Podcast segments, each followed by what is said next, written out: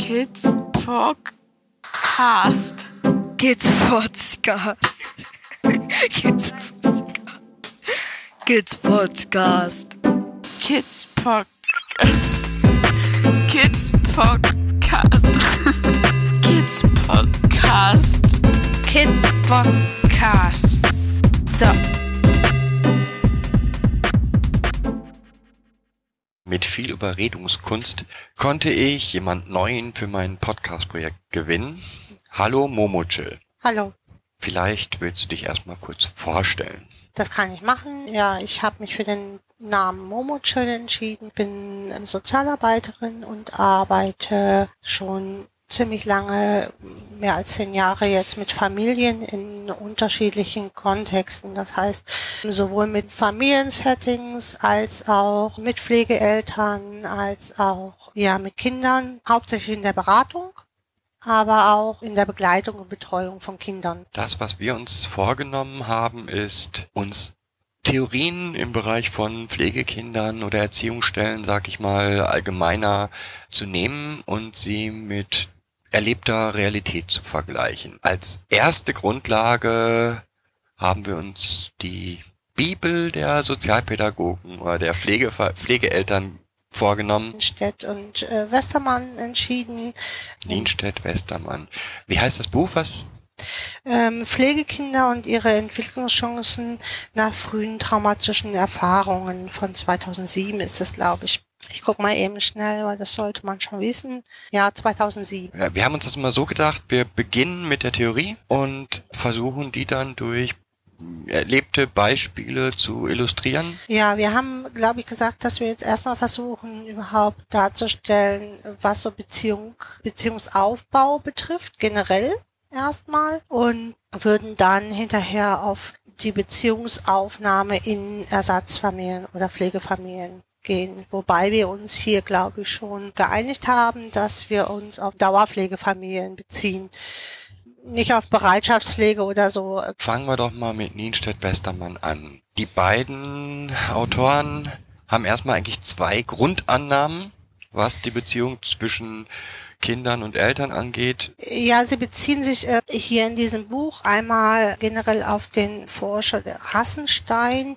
Ich gehe jetzt nur von diesem Buch aus, ähm, der 1973 gesagt hat, äh, nicht nur Tierkinder, auch der menschliche Säugling trägt von der Zeugung und Geburt her keine verhaltensbestimmten Informationen über seine leibliche Verwandtschaft mit sich. Er ist völlig offen für die individuelle Bindung an seine künftigen Betreuer, seien es die leiblichen Eltern, Adoptiveltern oder Pflegeeltern. Auch die leibliche Elternschaft bedarf und soll sie für den Säugling zur Wirklichkeit werden, dieses Lernprozesses des sich Anschließens. Anders ausgedrückt, auch leibliche Eltern werden erst dadurch die richtigen Eltern, dass die individuelle Bindung des Säuglings im ersten Lebensjahr vollzogen wird. Also im Endeffekt adoptieren auch leibliche Eltern ihre eigenen Kinder. Das ist die Grundtheorie. Ich finde, sie unterscheidet sich schon von vielen anderen Annahmen, von dieser Ursprungsbindung. Sie wird dann, diese Aussage wird im Endeffekt von Brisch und Dornay und Fonagy im Jahre 1999 bis 2004 durch neue Bindungsforschungen untermauert. Die sagen genau das,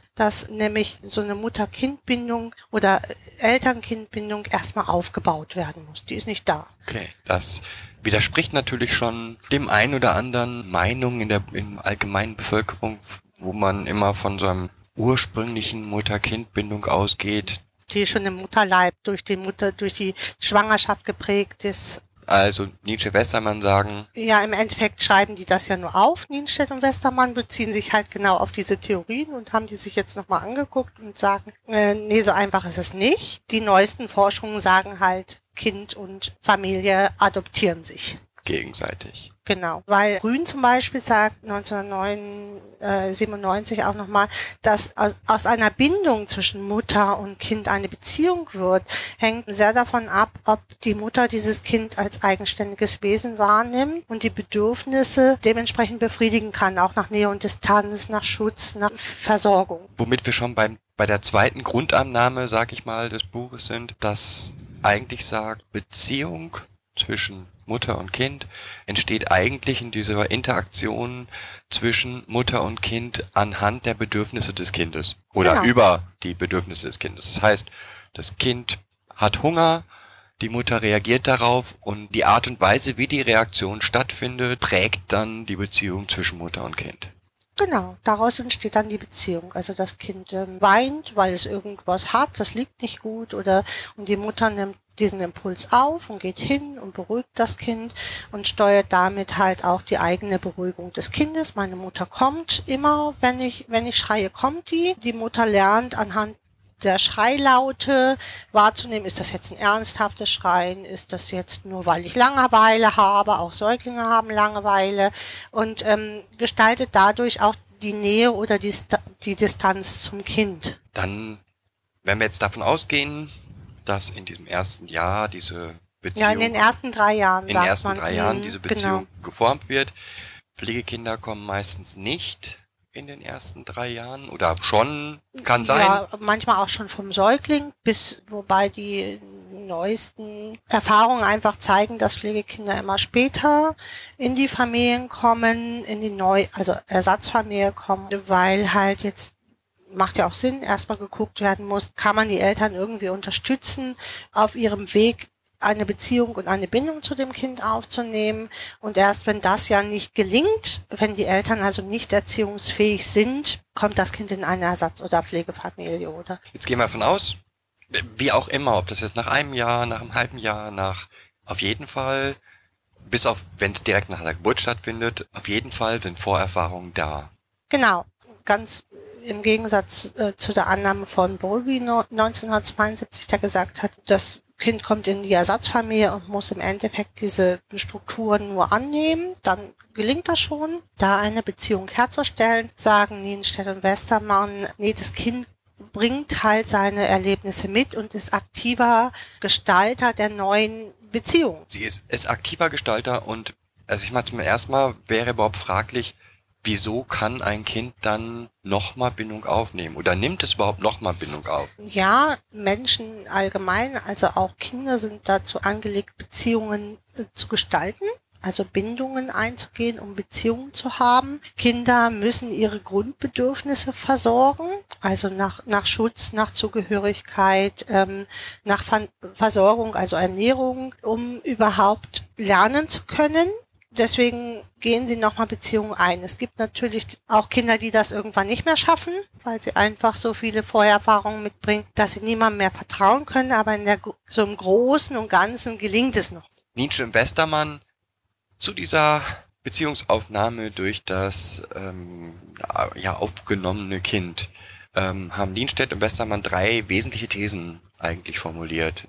Welche sind das? Ja, einmal beim Beziehungsaufbau von Familienbeziehungen äh, ist das Kind nicht passives Objekt elterlicher Einflüsse, sondern aktives Subjekt. Also das heißt, das haben wir vorhin schon mal gesagt, das Kind gestaltet aktiv diese Beziehung. Und zwar anhand seiner persönlichen, das ist die zweite These, anhand seiner persönlichen Be Bedürfnisse. Also seiner en- elementaren Bedürfnisse nach Sicherheit, Versorgung, äh, Zugehörigkeit, Schutz, ja, das ist die zweite These. Anhand dessen strukturiert es die Nähe und Distanz in dieser Familie, wem es mehr vertraut oder nicht, ähm, wem es zugehörig sein möchte. Die dritte äh, Stufe sagt im Endeffekt, die Entwicklung familiärer Beziehungen in der Kindheit durchläuft eine irreversible, nicht umkehrbare, aber wiederholbare Stufenfolge verschiedener Beziehungsformen, nämlich von der Zwei-Personen-Beziehung bis hin zu, äh, zu komplexen Be Rollenbeziehungen. Zuerst sucht es sich wahrscheinlich jemand aus, mit dem es nur eine Zweierbeziehung erstmal eingehen wird. Das Im wird Normalfall die oder, Mutter. Genau,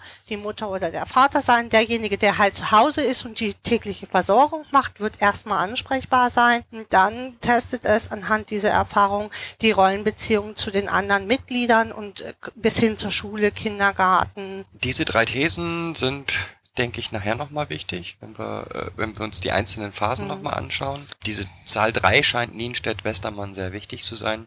Das ein Ankommen eines Kindes in der Pflegefamilie unterteilen sie auch in drei Phasen. Kurz genannt, also Phase 1, Ja, ist die Anpassungsphase, und dann die Übertragung, genau, und dann im Endeffekt die angstabwehrende Regression oder die Regressionsphase. Und ich sag mal heute, das Wichtigste wäre mir jetzt erstmal, dass wir mit der, mit der ersten Phase anfangen. Hm, mit dem Diese- Ankommen mit dem und Ankommen Anpassen. und ne? Anpassen. Anpassungsphase.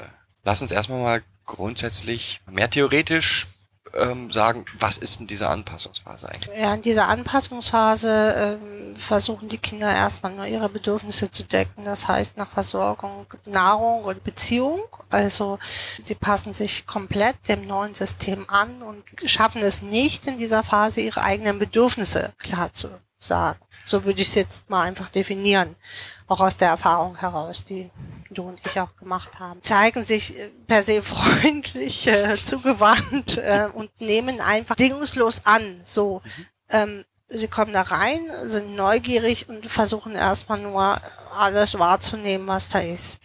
Soweit zur Theorie, würde ich sagen. Bis dahin jetzt erstmal. Schauen wir uns mal an, wie das denn in der Realität war. Ja, zum einen, was mir ganz wichtig ist, jedes Kind ist anders. Es gibt Gemeinsamkeiten, aber jedes Rea Kind reagiert völlig anders auf diese erste, die ersten Tage in der Pflegefamilie. Ja, Tage und Wochen, würde ich sagen. Ne? Hm. Oder noch länger, egal. Genau. Was sind denn für dich so die Erinnerungen an den, an diesem Beginn ganz besonders? M- Mir fällt da spontan eine Situation ein, dass ich ähm, ein Kind abholen musste aus einer Situation, auch äh, ad hoc, was ja eigentlich nicht so üblich ist. In diesem Fall war es halt so, dass ich das Kind, dass ich dahin gefahren bin, das Kind abgeholt habe aus dieser Situation, Sachen mitgenommen habe, das Kind ähm, schon aufgeregt war natürlich, aber sehr gefasst, sehr klar war mit dem, was jetzt auf, auf das Kind zukommt. Ich war auch gut vorbereitet, muss ich sagen. Und in meinem Auto erstmal vor Erschöpfung eingeschlafen. Ich war äh, ja ein bisschen irritiert, bis ich so begriffen habe, dass es also wirklich, es ist jetzt kein erholsamer Schlaf, sondern eher so wirklich völlige Erschöpfung. Das Kind hat dann kurz bis kurz vor Ankommen geschlafen und ist dann so in so einen normalen Modus, wie ich es da kennengelernt hatte, auch übergegangen. Es ist überall mit mir hingegangen, ähm, es hat das gegessen, was auf dem Tisch war, es ist in ein Bett gegangen. Das ist Nummer eins. Nummer ein anderes Kind, was Gott sei Dank einen, einen vorbereiteteren Übergang hatte, musste erstmal trauern. So richtig trauern. Kannst du das mal kurz beschreiben, wie das war? So, dieses Trauern? Im Endeffekt, ja, das Kind ist gekommen, also abgegeben worden von, von einer Be Betreuerin aus einem Kinderheim, gut vorbereitet, dieser ganze Prozess mit einer Anbahnungsphase, äh, mit einer sehr langen Anbahnungsphase. Dann war klar, die Betreuerin fährt und das Kind hat, ich glaube, sechs Stunden am Stück nur geschrien und geweint. Wobei es war eigentlich mehr Es Weinen. Weiß ich nicht, also es am Anfang war es mehr Schreien äh, als Weinen, aber es ließ sich dabei festhalten, auf dem Arm halten. Also es ließ sich nicht beruhigen, aber es ließ sich trösten in, in dieser Traurigkeit, was nicht immer üblich ist dann. Zumindest war so viel durch diese Anbahnungsphase, so viel Vertrauen, sage ich mal, entstanden, dass das Kind zulassen konnte, dass es gehalten wurde und getröstet wurde. Dieser Trauerprozess hat sich gute vier Wochen hingezogen. Immer wieder mit Einbruchphasen, starkem Weinen, nicht mit weglaufen, aber mit dem allen in Frage stellen, will ich da überhaupt sein? Die sich aber immer beruhigen und trösten. So nach vier Wochen war klar, die Betreuerin kommt nicht wieder. Die Betreuerin hatte für dieses Kind halt eine ganz besondere Bedeutung es war so die erste Person, zu dem das Kind wirklich eine Beziehung aufgebaut hatte. Und von daher war der Abschied auch so genauso schwer.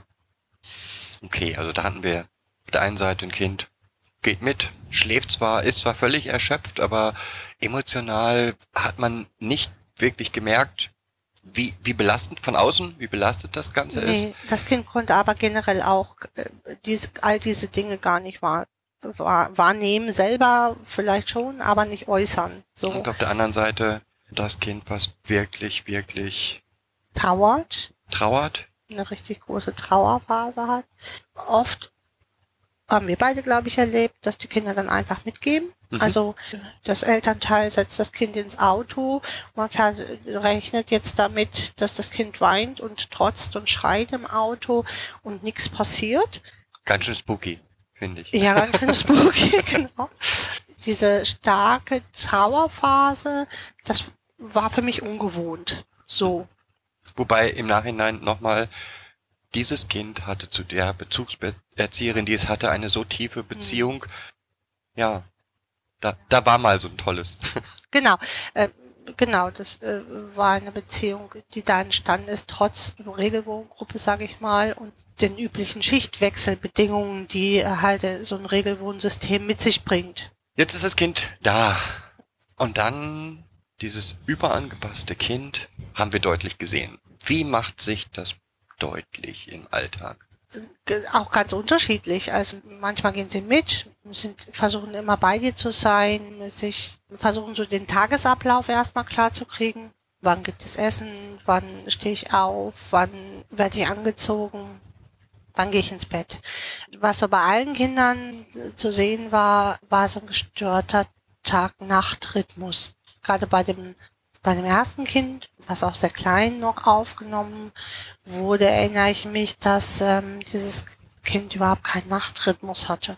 Wobei, also wenn man jetzt wirklich die ganz erste Phase nimmt, Anweisungen wurden befolgt. Mhm, genau.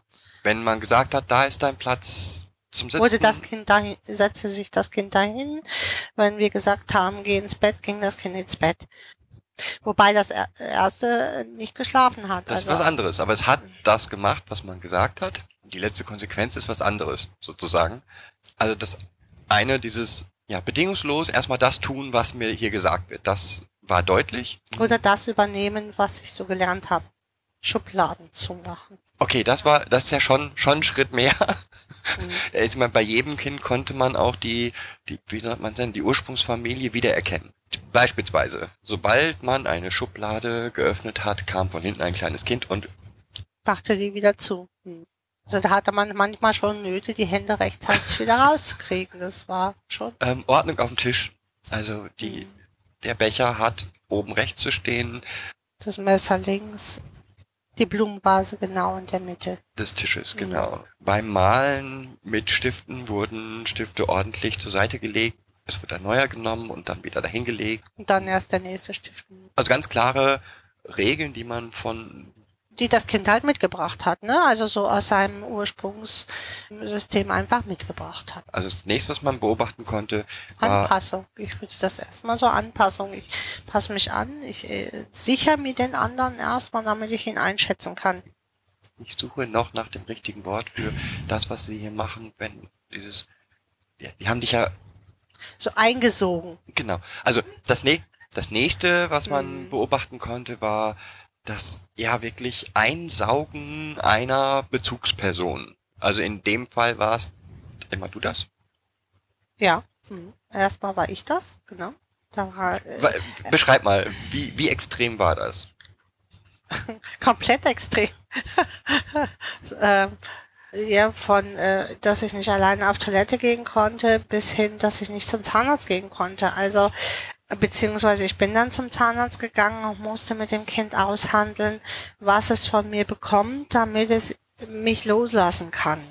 So, das war dann meistens so ein Schlüssel oder ein Gegenstand, der mir wichtig war. Das wiederholt sich nachher nochmal, da Mhm. gehen wir gleich nochmal drauf Genau. ein, aber Äh, mit äh, im Endeffekt 24 Stunden Klammern. Ja. So, ne? Also einschlafen nur auf dem Bauch. Nee, das war ja später. Okay. Das Kind hat ja nicht geschlafen. Also die, die hat ja 24 nochmal Stunden zurück? im Endeffekt. Mhm, Also 24 Stunden Klammern. genau. Nächtlichen ständigen ähm, Schreien und Wachwerden mit ich kann nachts nicht in das Zimmer gehen, weil das Kind so Angst hat, dass ich, äh, dass was Schlimmes passiert, dass ich mir das dann geschenkt habe, weil das Kind in solche Panikattacken gekommen ist, dass oder wir entschieden haben, dass das keine gute Idee ist. Ich also immer nur an der Tür außen gehorcht habe, ob das Kind dann schläft. Im Endeffekt 24 Stunden, ja, abrufbar. So, Und auch immer wieder abgerufen werden. Genau. Ständig. genau. auf meiner Seite. Ähm, ich wurde toleriert als anwesendes Objekt, aber nicht akzeptiert. Das heißt, also beispielsweise ein Kind fällt hin, tut sich weh, und an Trösten war nicht von meiner Seite nicht zu denken. Trösten durfte nur die Mama. Genau, das ist so witzig, weil wenn man jetzt diese Theorie hat von dieser zwei äh, Zweierbeziehung, engen Zweierbeziehung, spiegelt das das genau wieder. Ich nehme erstmal einen, den ich mir für mich sichere, der meine Grundbedürfnisse ähm, alle versorgt. Was auch praktisch ist, dann kann ich nämlich gucken, ob ich ähm, ob ich all diese Regeln erstmal befolgen kann. Mehr will ich ja gar nicht. Ob ich die Strukturen erstmal alle klar kriege, die da so vorherrschen. Und das kann ich halt am besten mit einer Person erstmal machen. Das ist für dich jetzt nicht so schön gewesen. So. Jetzt bist du ein sehr geduldiger Mensch und kannst einfach zuwarten. Und ich glaube, das ist es auch. Es ist auch ein Stück zuwarten. Ja, äh, um das für, Außenstehende klar zu machen, dieses Zuwarten, ein Jahr geht schnell vorbei, sag ich mal so. Das ist nicht eine Sache von, jetzt warten wir mal sechs Wochen oder was auch immer. Das heißt, ich Mhm. durfte schon, äh, ich, natürlich hatte ich meine Aktivitäten mit den Kindern, bin mit den Kindern spazieren gegangen, zum Spielplatz gegangen, alles gut. Aber Oder draußen gespielt. draußen ne? Also, gespielt, das war alles in Ordnung, aber ich wäre nie auf die Idee gekommen, dieses eins der Kinder auf den Arm zu nehmen. Mhm. Weil das war auch ganz klar zu sehen, wenn, wenn ich hinfalle, gehe ich zu Mama. Nicht, Mhm. Genau. sondern ich war halt, ja, Spielobjekt ist okay. Ja, um nochmal zurückzugehen, wenn ich erstmal nur meine Bedürfnisse befriedige und die auch selbst gestalte, kann ich das als so kleines Wesen, glaube ich, erstmal am besten in einer Person machen. Da warst du dann leider über in dem Moment. Äh, Jetzt liegt es vielleicht auch daran, dass du halt äh, zu dieser Phase ja auch noch ganz viel weg warst am Tag und ich halt zu Hause war. Mhm. Und von daher sich das anbot, dass ich jetzt auch die Person bin, zu der man erstmal versucht, irgendwie eine Beziehung aufzubauen oder Beziehungsstrukturen anzulegen oder anzukommen. So, Ja. ne? Bleiben wir nochmal jetzt nochmal ganz kurz zu dieser Überanpassung. Ja. Also in dieser Phase gab es keinerlei Kritik an, an uns, am System, an Essen, an Trinken. Auch das finde ich sehr lustig, weil Also we- wenn ich so ähm, daran denke, dass das erste Kind so gut wie nichts gegessen hat, bis auf Ei und Brot. Ähm, hartgekochte Eier, Brot, genau. gekochte Eier, ne, und das am liebsten im Buggy. War das ja auch schon ein Aushandeln dieses, ich sitze am Tisch und esse. Äh, klar hat das Kind das gemacht, am liebsten wäre es immer wieder aufgestanden, aber es hat das äh, klaglos hingenommen, dieses am Tisch sitzen. Ne? Äh, das ist auch nochmal so, jetzt soll ich hier plötzlich, wie ich soll hier Paprika essen oder ich soll hier Gurke essen auf meinem Brot und Brot mit Käse und Wurst, äh, das esse ich nicht. Erstmal alles auseinandergebaut. Also schon, also ich, ja, ich, ich versuche mich hier irgendwie anzupassen, aber meine Lieblingsnahrung sind halt Eier und Trockenbrötchen. ja, aber schon das dann doch probiert wenigstens Ja. und sich hingesetzt und gegessen. Und auch sitzen geblieben. Also Mhm. ähm, Ja, wie, echten Protest in der Nee. Phase Also es nicht. gab jetzt kein, kein Schreien, Nee. so, ne, also kein Weinen und Schreien und, nee, er, erinnere ich mich so auch nicht. Ja, aber wir sind jetzt auch nicht wirklich in Konflikt gegangen mit dem Kind. Wir haben das äh, ihm angeboten und wenn es das gegessen hat, war gut.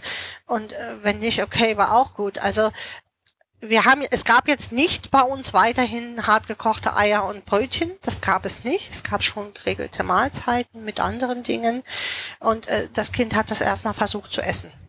Mir fällt dann noch so ein Erlebnis ein, auch zu diesem Kind, äh, dass wir im Wald spazieren gegangen sind. Das Kind früher nicht gelaufen ist und dann so das Laufen entdeckt hat, aber eigentlich nicht laufen wollte, weil praktischer ist, im Buggy gefahren zu werden. Und dass dieses Kind sich irgendwie nach fünf Metern hingesetzt hat äh, und da saß. Und es war mit nichts und guten Worten zu bewegen, jetzt zu uns zu kommen. Na? Also, ne, ich sitze hier. So, du kannst mich jetzt holen, dann gehe ich vor mit, aber ich sitze hier. Ich laufe auch nicht mehr. Ja. Aber auch nicht mit Schreien, sondern einfach nur, Genau. ich sitze Ich hier. sitze hier.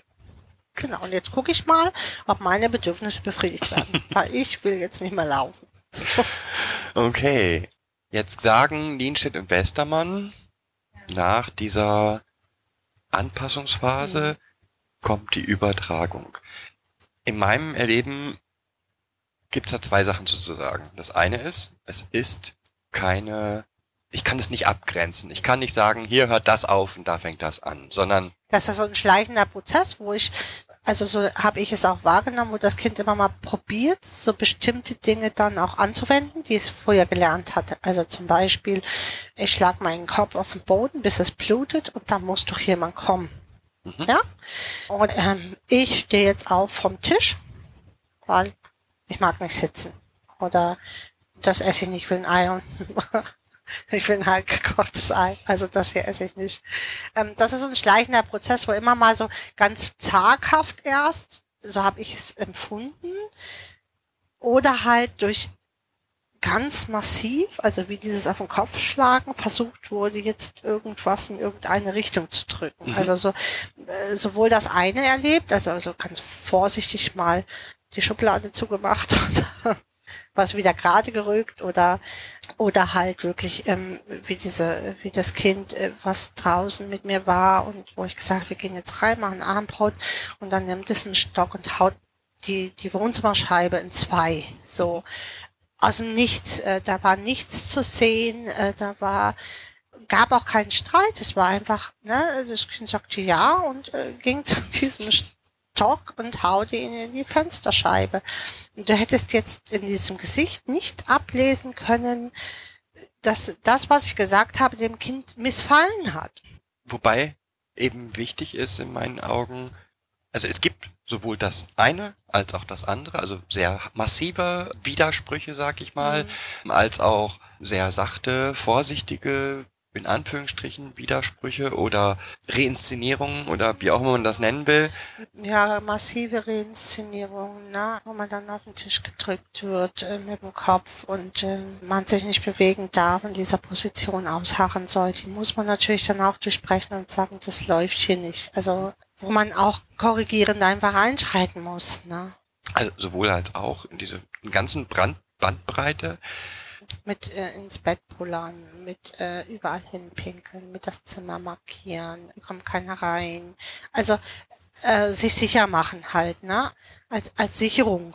Das ist sicherlich auch in diese Phase zu sehen, in dieser Phase zu sehen, wobei ich es auch, also ich könnte es jetzt nicht, ich kann es nicht nur in, in dieser Übertragungsphase, sondern auch in, äh, es hat auch regressive Ansch äh, immer, also und ich finde, dass diese Phase geht ganz fließend, also äh, sowohl die Übertragung als auch die regressiven an äh, diese angsthaften Auseinandersetzungen mit dem, was ich erlebt habe, sind ganz fließend da gewesen. Die konnte ich jetzt nicht in eine dritte Phase. Also da ist das Kind dann so sicher, dass es das auslebt. Das kann ich so nicht sagen. Wir haben, ich habe sowohl schon in den ersten Wochen erlebt, dass das Kind mit mir spazieren geht und mir irgendwelche Dinge erzählt, als auch nach, nach zwei Jahren oder fünf Jahren.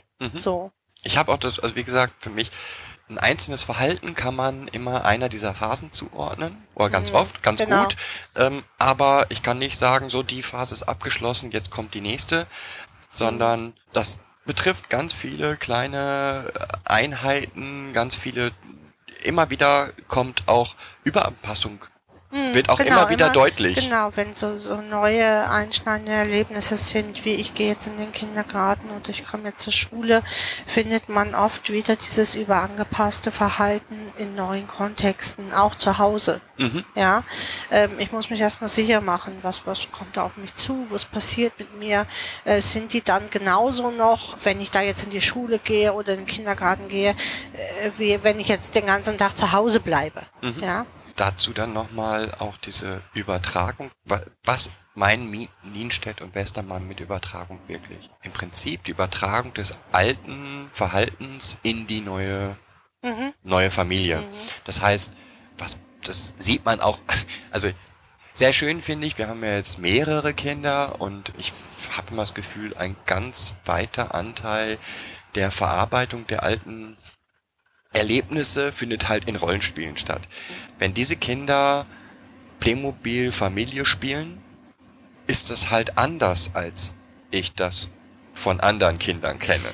Ja, so mittlerweile finde ich normalisiert es sich. Hatten, und das Nach vier find- Jahren. Ja, vier oder fünf Jahren jetzt, wo so neue Verhaltensmuster ausgetestet werden, die hier Struktur sind. Ne? Du bist zu Hause, ich, gehe arbeiten, wo das auch üblich ist, dass plötzlich in das Spiel dann reinkommt, ich gehe jetzt arbeiten, bitte äh, hol du die Kinder ab. So. Die- Diese Strukturen waren vorher nicht gegeben, da war schon sehr viel, da wurde schon sehr deutlich in diesen Spielebenen, was so zu Hause ähm, passiert war. So, ich darf mich nicht bewegen, ich krieg nichts zu essen, wenn ich jetzt was Blödes gemacht habe. Und ich finde, ja, man muss das begleiten, gut begleiten, aber es muss ja auch ausagiert werden, es muss ja auch getestet werden. Sicherlich darf das auf die anderen jetzt nicht übertragen werden, also auf die anderen äh, Kinder, die damit spielen, aber mit so Figuren geht es ganz gut. So. Aber jedes Spielen Vater, Mutter, Kind war ein Spielen von übermächtigen Eltern gegen ein äh, schwaches Kind. Schwaches, kleines Wesen. Äh, häufig, je nach Kind, äh, nach dem, was du erfahren hast, beim einen war der Vater der übermächtige Streiter, der bestimmen konnte, beim äh, die Mutter nicht da, beim anderen war es ähm, der Chef vom Vater, der Druck ausgeübt hat auf die Familie. Also man, was immer stark war, war in jedem Rollenspiel ein hoher Druckanteil auf, auf den Kleinsten. Genau, äh, so Angst auch, Angststrukturen, die sich da widerspielten. Das war ja auch witzig, dass es nicht nur mit Playmobil möglich war, sondern auch mit Autos. Also man spielte dann Auto und dann war, war halt Mutter, Vater, Kind Auto. Also in jedes Spiel wird das hier übertragen und egal wie alt die Kinder sind, das, sie spielen es ja immer noch, ja, um solche Dinge zu testen, um, um ihre eigenen Rollen und Normen hier klar zu kriegen, was will ich überhaupt für mich übernehmen. Und das finde ich auch wichtig, weil ja dieser alte Anteil da, also der, der ist ja da und der ist auch unauslöschbar da. Dazu nochmal, bestimmte Ängste aus der Vergangenheit spielen hier halt immer auch eine Genau. Rolle. Und von daher glaube ich auch immer, Übertragung findet immer wieder statt. Nehmen wir zum Beispiel nicht abgeholt werden. Ja, das ist immer wieder Thema, obwohl die Kinder ja regelmäßig abgeholt werden und auch pünktlich abgeholt werden. Sicherlich kommt es aufgrund von Stau immer auch mal zur Verzögerung. Die Kinder sind Wir äh, sprechen von fünf bis zehn Minuten genau Verzögerung. oder zwei oder eine halbe Sekunde. Das ist egal. Ja, es ist ja auch der, die, die Zeit spielt dabei überhaupt keine Rolle, sondern dieses Gefühl, was da hochkommt, nicht verlässlich zu sein oder ja, das ist ein altes Gefühl, was äh, aber da ist es, es poppt auf dieses Gefühl, ja, äh, und das ist nicht so zu also die Kinder können nur lernen, damit umzugehen und zu, sich im Kopf oder die El äh, das älteste Kind hier macht das ja, indem sie sagt äh, vom Kopf sich, äh, meine Eltern sind immer da, die holen mich immer ab, ja. Trotzdem Aber trotzdem ist das genau, trotzdem hat sie die Panik und das Gefühl, dass das ja mal nicht eintreffen könnte. So.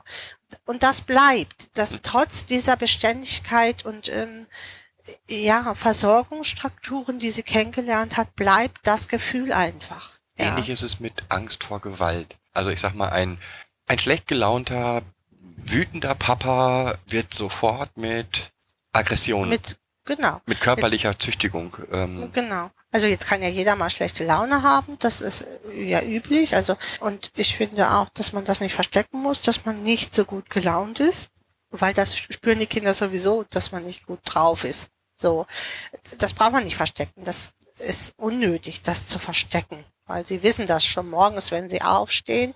die Antennen. Die Antennen, genau, sind halt so ausgerichtet, okay, hier muss ich mal ein bisschen den Ball flach halten, vielleicht, ja.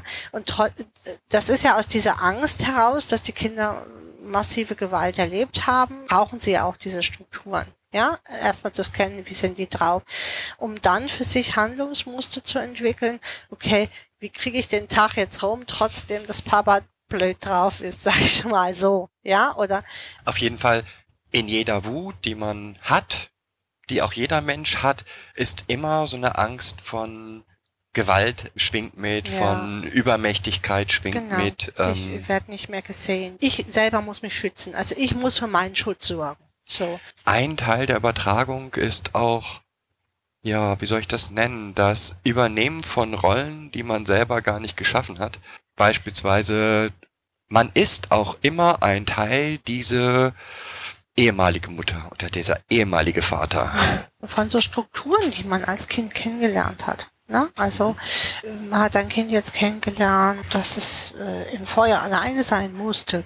Dann wird das Kind sich erstmal nicht darauf verlassen, dass wenn jetzt hier Feuer ausbrechen würde, wir da wären. Um das nochmal klar zu machen, ähm, das hat nichts damit zu tun, dass das Kind nicht spürt, dass, wir da, dass man da ist oder es versorgt und sich wirklich alle Mühe der Welt gibt. Das merken diese Kinder, aber die sind halt oft auch gefangen in diesen in diesen Ängsten und alten Strukturen, die sie gelernt haben. Ne? Also auch dieses Lernen zu lesen, den anderen Menschen zu lesen im Gesicht, das ist nicht da. Diese Kinder können aufgrund ihrer ehemaligen Strukturen bestimmte Dinge in den Gesichtern gar nicht erkennen, was, was Furcht, Sorge, ähm, Aggression, äh, Wut, aber auch Liebe und, und Zuneigung betrifft, weil sie das nicht einschätzen können anhand dessen.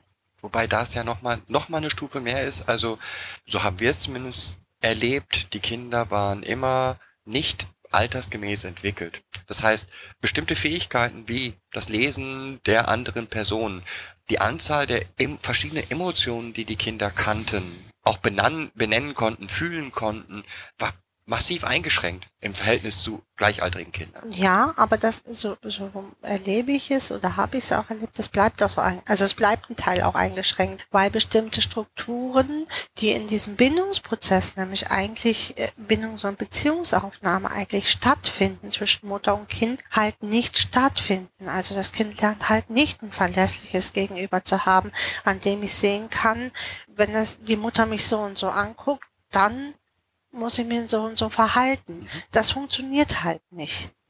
Genauso deutlich wird das auch im ich nenne ein schönes Beispiel. Ähm, eins unserer Kinder wurde von uns gefragt, was sind dein Lieblingsessen? Und es sagte, ich glaube, Erbsen, Erbsen, und, und Wurzeln, und Würstchen. Oder mhm. Kartoffelpüree? Ich kann es nicht, ich weiß nicht mehr. Ne, Erbsen und Würstchen Wurzeln. und Reis mit Ei. Genau. So. Im Laufe der Zeit eigentlich von Anfang an hat dieses Kind aber auf dieses Essen mit ja, nicht gerade Ekel, aber auch nicht mit Begeisterung reagiert. Mit ich esse das wohl, also es schob immer diese Erbsen und Wurzeln eigentlich auf dem Teller rum. Jetzt hat es ja nicht jeden Tag Erbsen, Erbsen, also dieses Lieblingsessen gegeben. Und, aber es gab äh, es. Genau, es gab es. Also weder du noch ich sind von Erbsen und Wurzeln begeistert. Aber es hat es natürlich trotzdem als Mittagessen gegeben und dann sah man, wie dieses Kind diese Erbsen und Wurzeln auf dem Tisch rumschob oder auf dem Teller rumschob und nicht wirklich aß, wo wir vorher schon erlebt haben, dass er bei Nudeln mit äh, Tomatensauce voll reingehauen hat, so, ne? Und dann fragt man sich schon, woher kommt das? Oder ich mag keine Wurst. Also ich esse keine Wurst.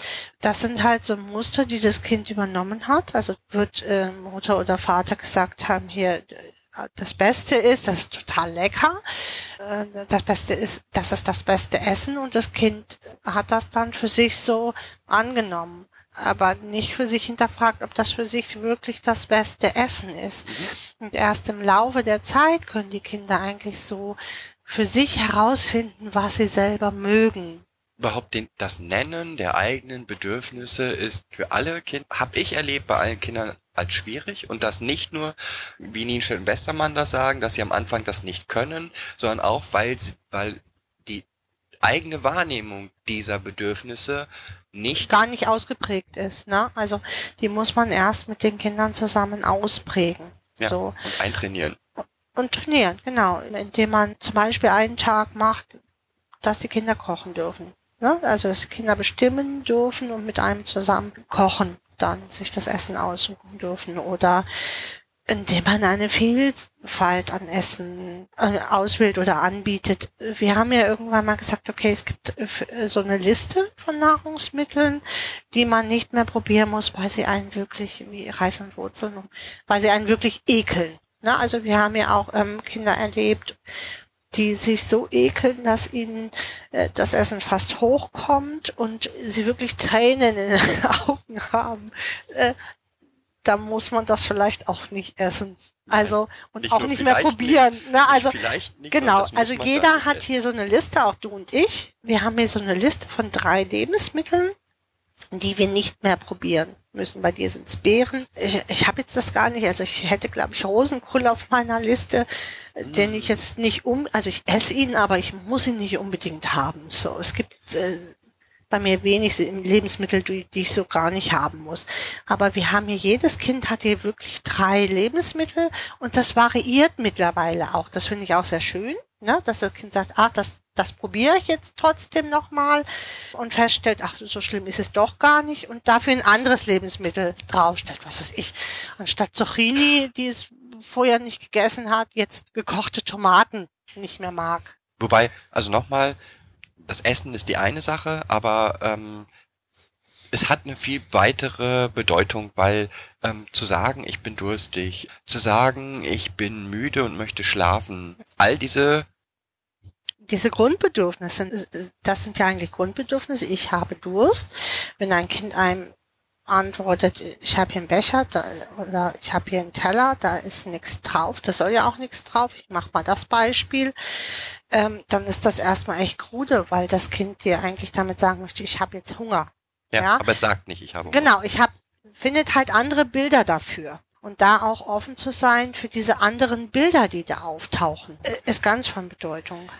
Dann nochmal zu der Übertragung von alten Rollen. Also das ist ja auch meiner Meinung nach ein Teil Übertragung. Also ein Teil Wünsche, Kinder äußern Wünsche, die gar nicht ihre Wünsche sind, weil das sind implantierte Wünsche oder wie auch immer. Oder sie können aufgrund dessen, dass Eltern immer über ihre Wünsche hinweggegangen sind, haben sie gar kein Bild von ihren eigenen Bedürfnissen. Das ist ja auch Übertragung. Ne? Also ihr habt das gar nicht ausgebildet. Ich habe keine Wünsche. Ich durfte keine Wünsche nennen und also habe ich auch keine Wünsche. Oder versucht die Wünsche so symbiotisch an den an das Elternteil zu knüpfen, um sich, glaube ich, auch so Gunst damit zu erkaufen. Wenn ich das jetzt so genauso essen will wie mein Vater, dann, dann muss der mich doch lieb haben. Und das sind alles Übertragungsstrukturen, die immer wieder und überall halt auftauchen können, auch in allen Kontexten, also nicht nur in der Familie, sondern auch in Schule, Kindergarten, bei Freunden, überall. Also das, das macht es auch spannend, aber manchmal auch echt schwierig. Ich sag's mal, wenn ein Kind auf einer Geburtstagsfeier sich ganz un unglücklich fühlt, aber nicht sagen kann, bitte ruft meine Eltern an. Ja, ich will jetzt abgeholt werden. Dann ist das schon echt traurig und dass einem dann nach Hause kommt, sagt, ich wollte eigentlich schon zwei Stunden nach Hause. Da überlegt man dann schon, ob man seine eigenen Regeln bricht und dem Kind ein Handy gibt und sagt, hier ruft mich an. Also ich finde die Regressionsphase, also nicht, dass sie nicht vorkommt, aber ich finde sie am schwersten zu beschreiben. Was man aber deutlich bei allen Kindern eigentlich sieht, ist, dass sie, wie soll ich es nennen, eigene Fähigkeiten, eigene Fertigkeiten haben, ihre Bedürfnisse zu sichern. Ein großes Beispiel ist hier immer Essen. Also wir haben immer Kinder, die hier sich einfach Essen irgendwo verstecken. Das ist oft sind, wenn man dann so in den Hintergrund guckt, sieht man, dass die Kinder Versorgungsstrukturen hatten, wo sie nicht versorgt waren, wo sie lange hungern mussten oder Entbehrungen auf sich nehmen mussten, abtrinken oder essen ist eigentlich wurscht dabei. Wie, man kann dem ganz gut vorbeugen. Also wenn man diese Strukturen hat, ist es wirklich eklig, wenn man jetzt so Nahrungsmittel hinterm, hinterm Bett oder hinterm Schrank oder gerade angebissene Äpfel, offene Joghurts, die vor sich hinschimmeln, kommt man vielleicht auch manchmal an seine eigenen Grenzen. Das macht das Kind aber nicht, weil es bösartig ist und Angst hat, hier nicht genug zu essen Doch. zu bekommen. Doch, hat genau- es, ja, ja, genau. hat es, aber Mm, äh, also äh, es hat, genau, es ist aus dieser Angst heraus, ich bekomme vielleicht nachher nichts mehr. Und wir haben, glaube ich, du und ich, wir haben, glaube ich, irgendwann mal so entwickelt, dass wir so Notfallboxen gestalten mit den Kindern, wo sie dann noch mal zur Nacht sagen können oder am Tage sagen können, ich brauche in meiner Notfallbox, was weiß ich, ein Brot, was Süßes und was zu trinken und ein paar Morium oder so, um, um über den Tag zu kommen. Das äh, so. Also gut ist es halt, die Erfahrung haben wir damit, glaube ich, auch gemacht, dass es gut ist, dass man das mit den Kindern zusammenpackt und die Kinder auch eine Verantwortung damit lernen. So kann ja man nicht nur Verantwortung ne- lernen, sondern die Verantwortung, das auch wieder runterzubringen und, und wegzuschmeißen. So, ja, das meine ich aber mit Verantwortung. Ähm, es geht eben ganz stark davon, ähm, dieses Bedürfnis, was das Kind hat, ich habe Hunger und ich muss, muss mich sichern, ernst zu nehmen, ähm, es zu befriedigen auf eine Art und Weise, die akzeptabel ist ähm, für, für einen selber. Aber wenn man gemeinsam diese Dose packt, ist ja alles gut. auch für das Kind, das hat ja was mit Sicherheit zu tun in dem Moment. Ich, ich weiß, ich, boah, ich kann mir nochmal so eine Kiste packen. Äh, wobei, ne, jedes Kind hier hat das Erlaubnis, jederzeit an den Kühlschrank zu gehen und sich bestimmte Lesungsmittel wie ein Joghurt oder so zu nehmen. Das tun sie nicht immer. Obwohl sie das wissen, tun sie das nicht oder ganz selten oder halt nur morgens oder aber nicht generell, weil ja diese Angst auch da ist, dass ich äh, pff, nachher sagte das jetzt nur so, dass du kannst ja in den Kühlschrank gehen und dann ist das so nicht. Und diese Angst schwimmt halt bei Kindern, die gerade in Verbindung mit Essen irgendwie Strafen auch erhalten haben oder so immer wieder mit. Das ist wie so ein Aufpoppen dann, da stehe ich vom Kühlschrank und möchte an diesen Kühlschrank und dann geht's plötzlich nicht mehr. Und von daher haben sich diese, diese Boxen einfach echt bewahrheitet. Ne? Also es hat, macht auch Spaß, diese Boxen dann zu packen mit den Kindern, zu sagen, hier, was brauchst du heute, heute Nacht? Ne? Bist du dann satt? Und äh, sie bringen sie morgens auch meistens wieder mit runter und man hat es halt nicht überall verteilt und gammelt vor sich hin. So, Und wi- wichtig dabei, unserer Erfahrung nach, es kommt immer wieder. Also es ist nicht so eine Sache, Genau. wo man einmal ähm, über, weiß ich nicht, ein halbes Jahr so diese Box packt. Ich kann mich noch sehr gut an eine Situation erinnern. Vor Weihnachten hieß es, ja, morgen kommt der Nikolaus für die artigen Kinder. Ja, ich habe wirklich gar nicht drüber aber keiner von uns hat das gesagt. Doch, glaube, ich habe das gesagt, so, ohne darüber hm. nachzudenken. So, über die artigen Kinder. Und dann sagte ein Kind, da muss ich jetzt erstmal aufräumen und holte wirklich überall aus jeden Ecken plötzlich wieder ähm, Brote und ähm, alles Mögliche raus. Und das war, nachdem man dachte, alles wäre gut. Ja, es heißt ja auch nicht, dass das immer klappt, dass das Kind dieses Bedürfnis wieder anmelden kann nach diesen Boxen. Also das ist das Erste. Oder dass es immer das ist, was in den Boxen ist. Gibt dann auch so Versorgungs nächtliche Versorgungsstrukturen, wo äh, dann losgegangen wird und ähm, doch gebunkert wird. Das kann man nicht verhindern, weil ich glaube, dieses Essen auch nochmal eine andere Funktion hat. Ich, ich stopfe ein Loch. Also das ist hier, glaube ich, oder das ist generell, glaube ich, auch zu sehen bei diesen Kindern, dass die alle so ein, so ein, ja, so ein Loch haben. So, so ein Teil, der durch nichts und niemanden zu befriedigen ist. Mhm. Und den Versuch, Was auch zu vielen anderen ähm, Aktivitäten führt oder zu einigen anderen Aktivitäten führt, wie, oh, hier liegen ja zwei Euro. Und in der Schule gibt's einen Kiosk. Genau, es hat, äh, ja, also dieses, das würde ich eher so in die eigene, ich musste mich, ich muss selber für mich sorgen, packen, dieses, dieses, ich nehme mir das Geld und dann kriege ich das, was ich haben will, neben dem Taschengeld. Aber diese, äh, dieses Essen hat äh, wirklich auch diese Bedeutung, dieses Loch zu stopfen, diese Traurigkeit oder, ja, das ist, ist eine Art von Traurigkeit, die sich versuchen, mit diesem Essen zu stopfen auch wenn sie ganz lieb gehabt werden. Aber ein Teil kann man halt von außen so nicht befriedigen. Also In Angstphasen in Angstphasen wieder oder in, in Phasen, wo sie Dinge hinterfragen oder wo sie verunsichert sind, kommen diese Phasen halt wieder rauf. auch wieder zurück nochmal, es ist eben nie ganz abgeschlossen. Das Nö. ist ja, ähm, Genau, das ist ja das, was wir generell sagen, Mhm. dass die Kinder zwar Zugewinn machen, also neue Handlungsstrukturen lernen, aber jetzt ja bestimmte Dinge nie, nie ganz abgeschlossen sind. So, die halt immer wieder kommen und immer wieder, wo auch alte Wege benutzt werden. Dieses, was du sagtest mit dem, mit diesem Clown nochmal, was viele ja als Clown bezeichnen, als Diebstahl, äh, sehe ist ich es ja auch, ist es auch. Also klar ist es ein Diebstahl, wenn ich zwei Euro wegnehme, wenn es mal bei zwei Euro bleibt und nicht plötzlich 500 irgendwie in der Schule auftauchen, dann ist es ja okay. Ich glaube, dir und auch mir hat es echt geholfen zu sagen, dass ist kein Diebstahl. Also schon mit dem Kind das ernst nehmen und das auch als Diebstahl in dem Moment beklaust du mich, also das immer wieder auch zum Thema zu machen, aber ähm, für sich selber einfach klar zu haben, dass das Kind von Anfang an gelernt hat, sich selbst zu versorgen, für sich selbst zu sorgen und dass das ein Teil der Selbstsorge auch ist.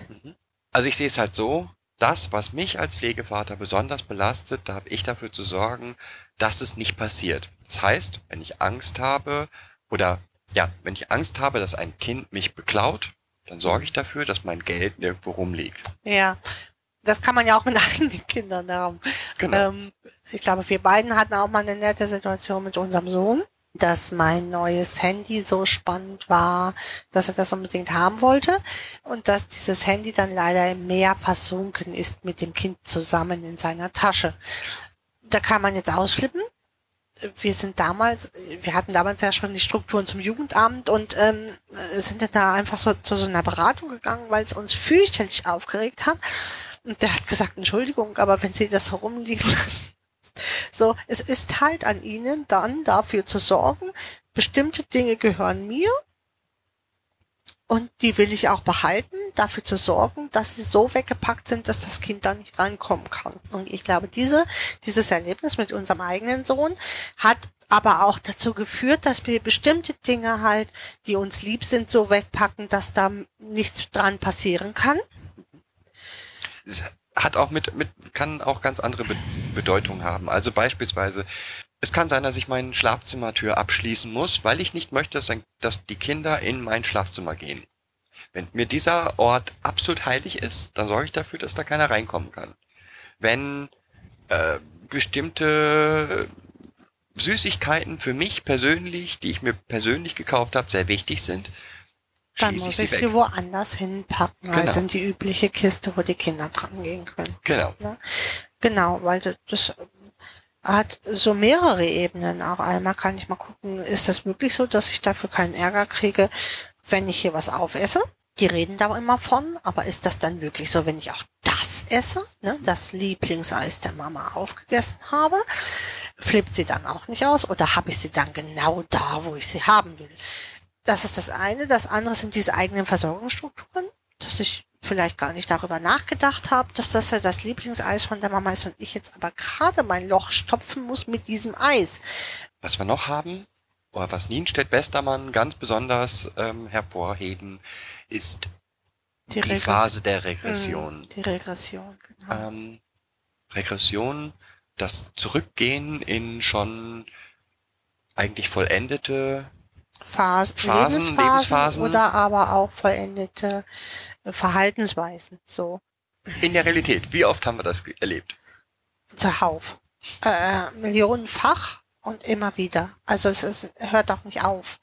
Wir haben es einmal erlebt in, darin, dass ein Kind zum Beispiel nur auf meinem Bauch einschlafen wollte oder unbedingt aus meinem Bauch geboren sein wollte. Oder mh, dass das Kind unbedingt nochmal gefüttert werden wollte. Ähm, auch mit mit 13 Jahren jetzt nochmal, sage ich. Ne? Also, wo es dann plötzlich am Tisch sitzt und sagt, Mama, du machst das so gut, fütter mich doch nochmal. Ähm, klar mache ich das. Äh, auch mit 13, 15 oder ich hoffe, das Kind lernt da was raus und kann das später für mich vielleicht auch nochmal machen, aber das werden wir ja mal sehen, ob das so zutrifft. Es müsste das ja vom Gesetz her eigentlich nicht. Ne? Aber wo Bilder gemalt werden, wo plötzlich ich als Mutter gemalt werde mit allen Kindern in meinem Bauch, die aus dem Bauch rauskommen, wo das Kind äh, dann auch drin ist. Ja, alle Kinder, die hier gelebt haben oder leben, plötzlich in meinem Bauch sind. Wir erleben das aber auch in anderen Dingen, wo plötzlich alte Verhaltensweisen wieder auftauchen.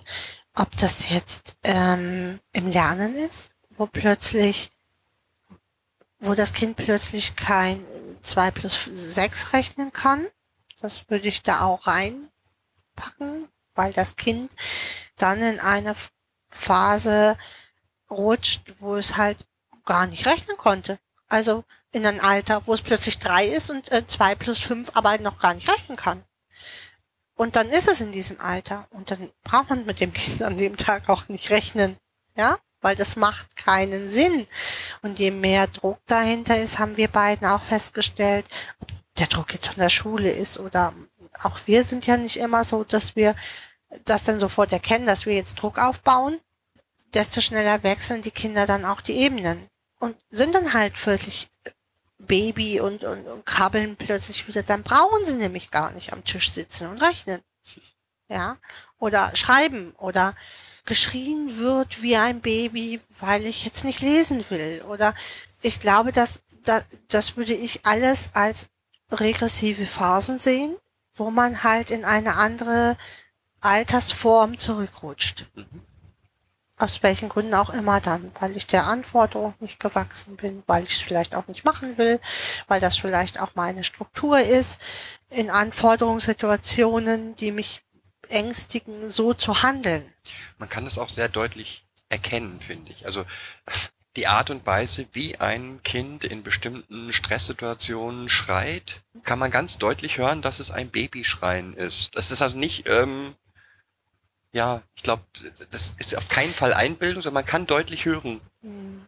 Nee, es äh, hat ja auch oft was damit zu tun, dass ähm, so überhaupt keine Tränen fließen und dann halt dieses äh, Babygeweine auch so nachgeäfft wird. Das ist ja eher nachäffen. Du musst mich doch jetzt lieb haben. Ich äh, möchte auf deinen Arm und versorgt werden einfach. Und manchmal muss auch eine 13-Jährige nochmal auf den Arm. Auf jeden Fall.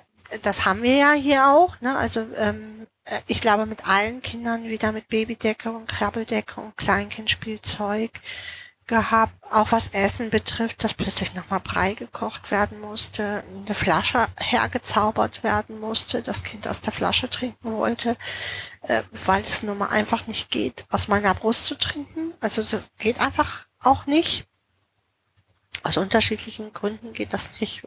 Also muss eine, eine, eine Trinkflasche her, wo einem das Essen wieder aus dem Gesicht fällt, wie ein, ein Säugling im Endeffekt. Ja, alle Phasen, die es so, so gibt von, von Baby bis, bis erste Schuljahr, ähm, alle nochmal in verschiedenen Altersstufen äh, und wiederholt werden. Ich Wobei ihm wichtig nicht irgendwie, es gibt da keine Sortierung, sondern jetzt auf einmal ist es das Essen, jetzt auf einmal muss ich nochmal gewickelt werden, hm. ähm, jetzt muss ich auf einmal nochmal auf dem Arm und genau auf dem Schoß. Also äh, ich erinnere mich daran, dass ähm, große achtjährige Kind wie ein Säugling auf meinen Schoß legen musste und schütteln musste. Mhm. So, die Beine gingen schon über meine Schultern und es versuchte sich bei mir in den Schoß zu legen war nicht so einfach, aber es war ja dann zufrieden. Das kann man halt, das ist nie nicht abgeschlossen. Das hat manchmal was ja mit Verarbeitungsstrukturen zu tun, manchmal was einfach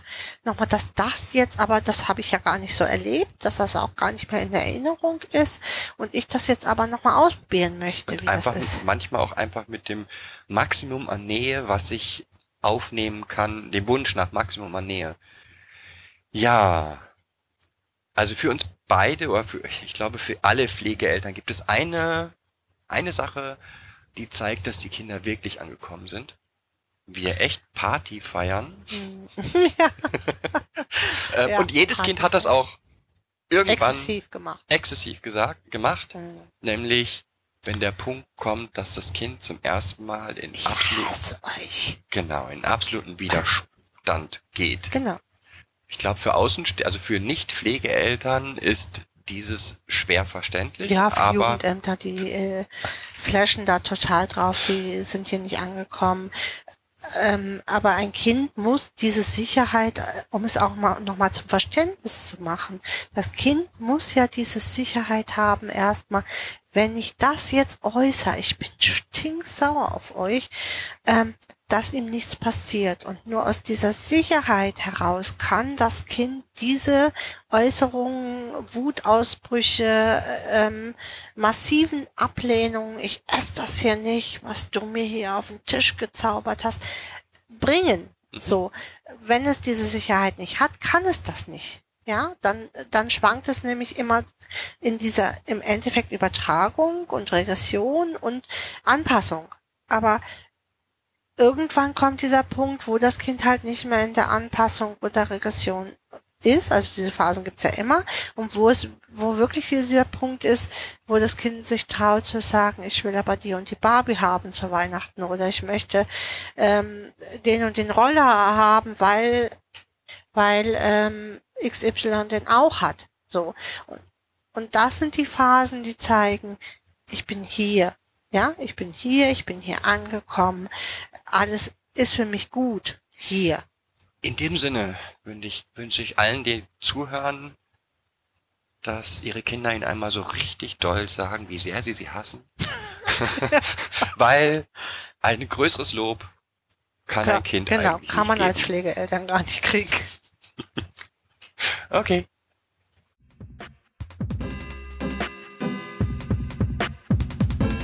Das war eine weitere Folge Kids Podcast. Danke fürs Zuhören. Shownotes und die Möglichkeit zu Kommentaren unter kidspodcast.de. Anregungen, Ideen und Feedback per Mail an info at kidspodcast.de oder per Twitter an kids-pod. Wenn euch diese Episode gefallen hat, empfehlt sie weiter oder gebt Bewertungen in iTunes oder anderen Podcast-Portalen ab.